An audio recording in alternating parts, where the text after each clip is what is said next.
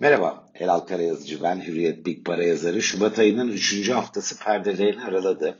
Haftanın ilk e, fiyatlamalarına dokunmadan Cuma'ya dönmemiz lazım. Çünkü Cuma günü Avrupa işlemlerinde finansal piyasalar sakindi. Çok büyük değişimler yoktu.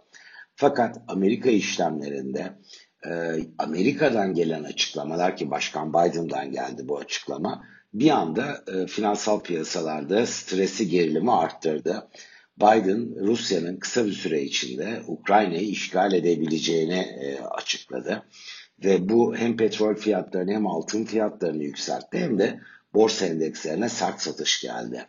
Şimdi tabelaya bakarsak e, Cuma gününün e, Amerika'da ülke hisse senedi fonlarında ETF diyoruz ona yarattığı değişim Rus ETF'inde %7.9'luk kayıp var. Onu da bölgenin hemen e, göbeğinde olan Ukrayna ile komşu Polonya izliyor %3.9 kayıpla. Sonra Avrupa borsaları geliyor %2 ile 3 arasında Cuma günü özelinde kayıplarla. Kim dayanıklı? Latin cephesi zaten konuya da gerçekten uzaklar hem coğrafi olarak hem ekonomik bağlar itibariyle. E, pozitif ayrışan kampta oldu. Meksika %1.1 Cuma günü değer artışıyla noktalarken Şili, Brezilya yine yüzde yarıma yakın artışlarla onu izledi. Türkiye aslında ekonomik olarak e, bölgeyle çok e, yakın bir irtibatta olmasına rağmen e, bir taraftan coğrafi olarak da bayağı bir merkez üstünde olmasına rağmen dayanıklı bir seyir ortaya koydu ve Cuma'yı %0,7 Türkiye hisse senedi fonu kayıpla noktaladı. Bu sabah Asya'da pazar günü Biden'la Putin'in telefonla bir saat görüşmüş olması ve diyaloğu sürdürmek konusunda anlaşmaları bunun getirdiği sınırlı bir iyimserlik var ve Asya'da vadeli Avrupa, vadeli Amerika endekslerinde %0,2 kadar artışlar görüyoruz. Şimdi bu cephede halen durum belirsiz. Ee, ve muhtemelen biz önümüzdeki birkaç hafta içinde bu sis bulutunun dağıldığına şahit olacağız. Daha önce de konuşmuştuk bu yorumlarda. En büyük korku Rus ordusunun Kiev'e yürümesi.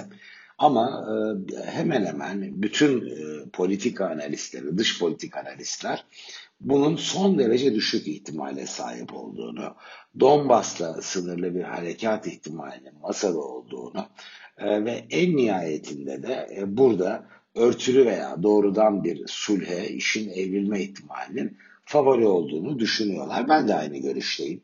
Bir ay sonra muhtemelen bu e, podcast yorumlarında e, Rusya-Ukrayna konusunu konuşmayacağız. Herhalde Fed Mart ortasında zaten toplantı gündemde öne çıkacak. Ama hafta üzerinde biz bu cepheden gelecek haberlere piyasaların iyi ve kötü haberin e, yönüne bağlı olarak reaksiyon gösterdiğine şahit e, olmaya aday görünüyoruz. Bu arada Fitch Türkiye'nin kredi notunu düşürdü. Sürpriz değil. E, Fitch 3 büyük kredi kuruluşu içinde Türkiye'ye görece en yüksek not veren kuruluştu. Şimdi e, S&P ile aynı noktaya gelmiş olduğu verdiği not B artıyla.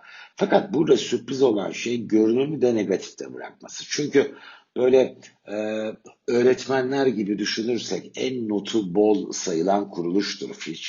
Moody's ve S&P daha katıdır bu konularda. E, ve Fitch'in e, Türkiye'nin görünümünü negatifte bırakması önümüzdeki 12-18 ay içinde olağan şartlarda e, yeni bir not indiriminin daha olası olduğuna işaret eden bir sinyal e, ortaya koyuyor. E, piyasa etkisi olmayacaktır ama bir faktörün piyasa etkisinin e, ne olacağı farklı bir konu. E, önemli olup olmadığı farklı bir konu. Çünkü e, artık Türkiye'de zaten hisse senedine, tahvile, doğrudan yatırımlar epey düştü. İçinde de fazla yabancı yok.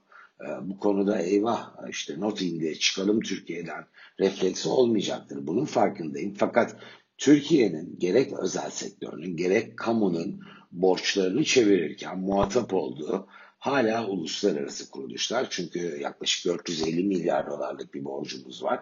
Ve not setinin zayıf hali de zaten e, bizim e, faiz oranlarını dolar bazında e, yüksek şekilde ödeyerek bu borçları çevirmemize neden oluyor. Bu yönüyle de aslında dezavantaj.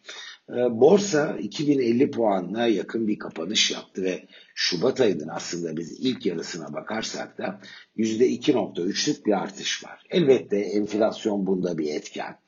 Ee, ve sene başına göre de %10.4'e geldi borsanın sağladığı kazanç.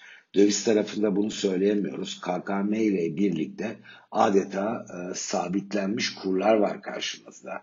Dolar yılbaşından itibaren %0,8, Euro %1.5'lik artış kaydetti geride bıraktığımız 6 haftada. BIST e, diğer borsalarla bence paralel hareket etmeye devam edecektir. Eğer önümüzdeki günlerde Ukrayna ile ilgili güçlü negatif haber akışıyla karşılaşacak olursak e, o zaman belki 1825 e, desteği gündeme gelebilir ama ben bunun olasılığını düşük buluyorum. Daha yukarıda 1900 puanın üzerinde e, desteklerde, olası sınırlı geri çekilmelerde BIST'in alıcı bulması ve kendini tekrar 2000 puanın üzerine atıp Mayıs sonuna kadar olan süreçte 2400-2500 bandını hedefleyecek bir hazırlığı önümüzdeki gün ve haftalarda gerçekleştirmesi bana daha olası geliyor.